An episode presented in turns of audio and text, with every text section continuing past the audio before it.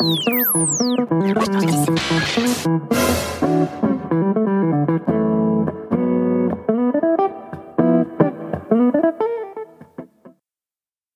just nu på ett specialavsnitt av U F O Sveriges Radio där vi ska berätta lite om vad som ska hända den närmaste framtiden. Och jag säger välkommen till U F O Sveriges ordförande Anders Berglund.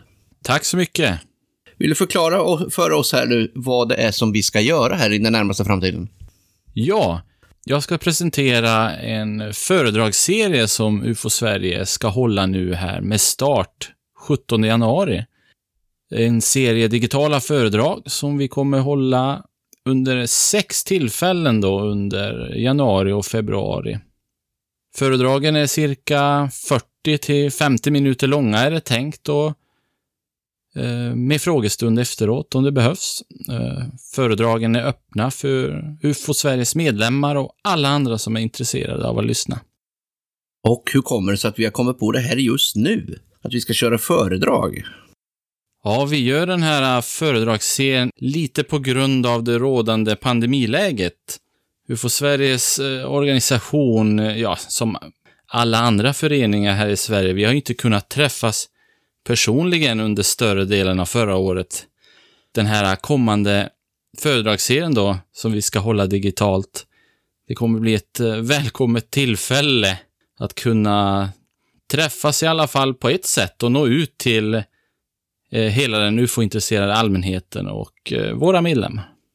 Ja, det ska bli väldigt intressant och som sagt ett bra tillfälle att fylla de här luckorna då som vi inte har kunnat göra någonting under hela förra året här. Precis. Det har ju varit väldigt stiltje på, på, den, på utflyktsfronten om man säger. Ja, U F O Sverige, vi, vi har ju mycket möten, alltså personliga möten annars. Vi har kurser och vi har U F O-expo och eh, vi är ute och utreder U F O-observationer och då behöver man ju träffas eh, fysiskt. Eh, så vi har, vi har väntat på, eh, vi har suttit och funderat hur vi ska kunna träffa våra medlemmar och alla ni andra ändå då. Så att då har vi kommit fram till att vi ska eh, satsa mer digitalt. Och det här är ett, eh, en start. Ja, det är ju ett ypperligt tillfälle att få berätta lite om föreningen och vad vi gör. Ja, vi vill kunna presentera U F O Sverige, eh, föreningens verksamhet, vad vi vanligtvis brukar göra när vi träffas personligen och vad vi planerar och ja, till exempel vad vi hoppas kunna göra runt om i Sverige så fort den här pandemin släpper. Den här föredragsserien, vi vill också kunna berätta om intressanta U F O-observationer. Presentera senaste nytt om vad som händer med U F O-forskningen, både i Sverige och internationellt. Dessutom vill vi presentera vår undersökningsverksamhet samt kunna hjälpa igång alla som vill, som kanske vill hjälpa till, göra något inom U F O Sverige. Det är ett perfekt tillfälle att komma igång här nu. Ja, så så småningom alltså kommer att gå den fysiska kursen som vi hoppas få ha i slutet på det här året. Precis. Det kommer ju till lite teknik här nu när vi ska köra med digitala föredrag. Hur funkar det då? Förhoppningsvis kommer det funka väldigt bra. Vi är aktiva i U F O Sverige. Vi har hållit styrelsemöten bland annat under hela hösten här digitalt och då har vi använt ett program som heter Zoom och det är det som vi kommer använda här i föredragsserien. Zoom finns gratis att ladda ner på nätet. Det är ju ett krav då att ni som vill vara med och lyssna att ni har Zoom på eran dator.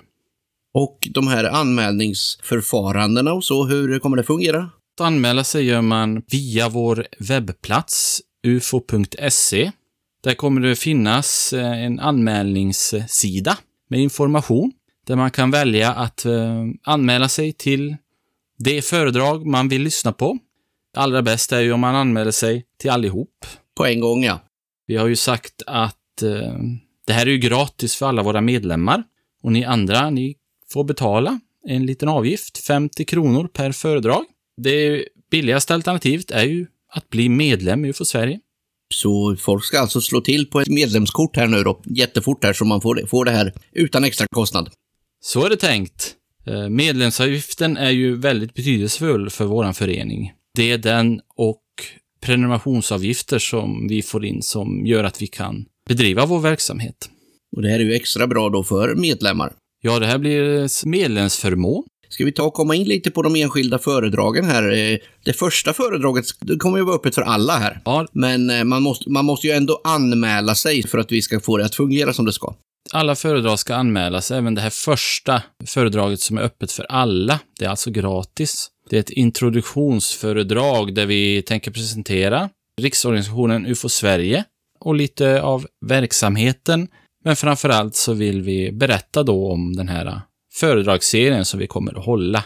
Det föredraget kommer att ske på söndag den sjuttonde januari klockan ett. Och det behövs anmälas då via vår webbplats ufo punkt se. Där får man klicka i att man vill vara med. Och då kommer man få en länk med sin mail som går till det här föredraget. Så kommer skickas ut någon dag innan. Och det är ju viktigt då att man eh, använder en mail som man kommer åt hela tiden. Ja, alla ni som anmäler till det här måste ge en eh, giltig mailadress, för annars kan ni inte få länken till just det föredraget eller det föredragen som ni ska vara med på. Det är så tekniken funkar. Ja. Föredrag två är ju faktiskt en ordförande Anders Berglund som också ska hålla veckan efter. Jajamän, det är jag som har fått äran att hålla det föredraget den tjugofjärde januari. Ett föredrag som jag kallar Då, nu och framtiden. Mitt föredrag kommer att handla om U F O Sveriges historia, lite om vår verksamhet och vad vi planerar att göra under kommande verksamhetsår. Och det finns en hel del att berätta om vad vi har gjort i U F O Sverige när det gäller att undersöka U F O-fenomen i Sverige. Det är med tanke på att organisationen har funnits i hela femtio år. U F O Sverige startades nittonhundrasjuttio. Jag kommer att i min, mitt föredrag fokusera på de viktigaste händelserna för föreningen. Det är händelser som har drivit på våran verksamhet. Jag kommer bland annat prata om ambitionen som U F O Sverige hade på nittonhundraåttiotalet att vara en tvärvetenskaplig förening. Jag kommer bland annat berätta lite om ett stort statistiskt undersökningsprojekt som kallades Projekt U R D, som U F O Sverige bedrev under nittonhundraåttiotalets första hälft. Resultatet av det här undersökningsprojektet U R D, det skickades faktiskt in till myndigheterna, bland annat till kungen och till Ingvar Carlsson som var statsråd vid den tiden. Även försvarsdepartementet fick ta del av U F O Sveriges statistik. Och vad U F O Sverige fick för svar från myndigheterna, ja, det kommer ni få reda på på föredraget. Spännande. Jajamän. Och jag kommer även berätta lite om perioden när U F O Sverige som organisation valde en vetenskaplig inriktning för vårt undersökningsarbete kring U F O-fenomen. Då vi slog in på vad vi kallar för tredje vägens ufologi i början av nittonhundranittiotalet. Var det inte Claes Svahn som myntade begreppet den tredje vägens ufologi? Då blir det ju ypperligt övergång här nu till nästa föredrag. Som heter Svenska militärens U F O-arbete under hundra år. Och vi låter väl Claes Svahn själv presentera sig här. Hej, jag heter Claes Svahn och jag är vice ordförande i U F O Sverige och har sysslat med U F O-frågan sedan jag var sådär tio till tolv år, men började på allvar när jag var sexton, nittonhundrasjuttiofyra. Och en av de stora gåtorna och eh, intresseområdena för mig har alltid varit den svenska militärens arbete med eh, U F O-gåtan. Och då framförallt då från början också spökraketerna, det här otroligt intressanta fenomenkomplexet som eh, började nittonhundrafyrtiosex med över tusen rapporter. Där svenska försvaret då undersökte iakttagelser av cigarrformade föremål, farkoster som flög över Sverige och i många fall faktiskt störtade också runt om i landet. Och de störtade då i, i vattendrag. Och det letade man veckovis ibland utan att hitta några spår efter dem. Men militären fortsatte ju då att vara jätteintresserad av de här fenomenen. Inte bara spökraketer utan även det vi kallar för flygande tefat och U F O-fenomen. Under nittonhundrafemtiotalet framförallt så hade man ju då speciell personal som arbetade heltid med de här frågorna. Och även in i sextiotalet, fram till mitten av sextiotalet då man överlät U F O-frågan till dåtidens F O A, då, Försvarets forskningsanstalt, som idag heter F O I. Sedan på sextiotalets slut då började svenska U F O-grupper bli allt vanligare. Och in i sjuttiotalet då när jag själv blev aktiv nittonhundrasjuttiofyra och U F O Sverige kom på banan ordentligt. Då eh, fortsatte ju militären att eh, samla in rapporter och har gjort så under hela både åttiotalet och, eh, och nittiotalet. Sen hände det någonting kring år, år tjugohundra. Då blev militärens intresse lite mer ljummet och man ansåg ju de här fenomenen då snarare som ett brus då som, som stör verksamheten, som en militär sa till mig. Men vi vet ju att intresset fortsätter så tillvida att eh, okända fenomen som kränker svensk luftrum är ju alltid av intresse. Det ser vi också nu i U S A när amerikanska militären går ut och säger att eh, deras piloter, framförallt inom U S Navy, ska rapportera okända fenomen som man möter i luften. Och jag har talat med flera svenska piloter genom åren, både civila och eh, stridspiloter, som har eh, mött då för de okända föremål och farkoster i luften. Och lite utav det här tänker jag berätta om då under sådär fyrtio minuter kanske. Kommer även att nämna lite då kring vårt arkiv då, Archives for the Unexplained, som är ju världens största arkiv om det okända. Världens största U F O-arkiv kan man säga. Så det finns väldigt mycket spännande att lyssna på. Så eh, kom gärna tillbaka när det blir dags för mig att hålla föredrag, så lovar jag att det blir spännande. Claes Svahn kan vi höra den trettioförsta januari klockan tretton. Nästa föredrag på tur kommer den sjätte februari och hålls av Johan Gustafsson som är ansvarig för U F O Sveriges rapportcentral. Hej, Johan Gustafsson heter jag.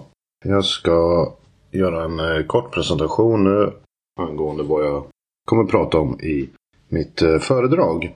Jag är ansvarig för U F O Sveriges rapportcentral. Har varit det i ungefär fem år nu. Det innebär att jag är den som ansvarar för rapportmottagandet inom föreningen. Tar emot alla de rapporter som kommer in, antingen via webben eller via telefon.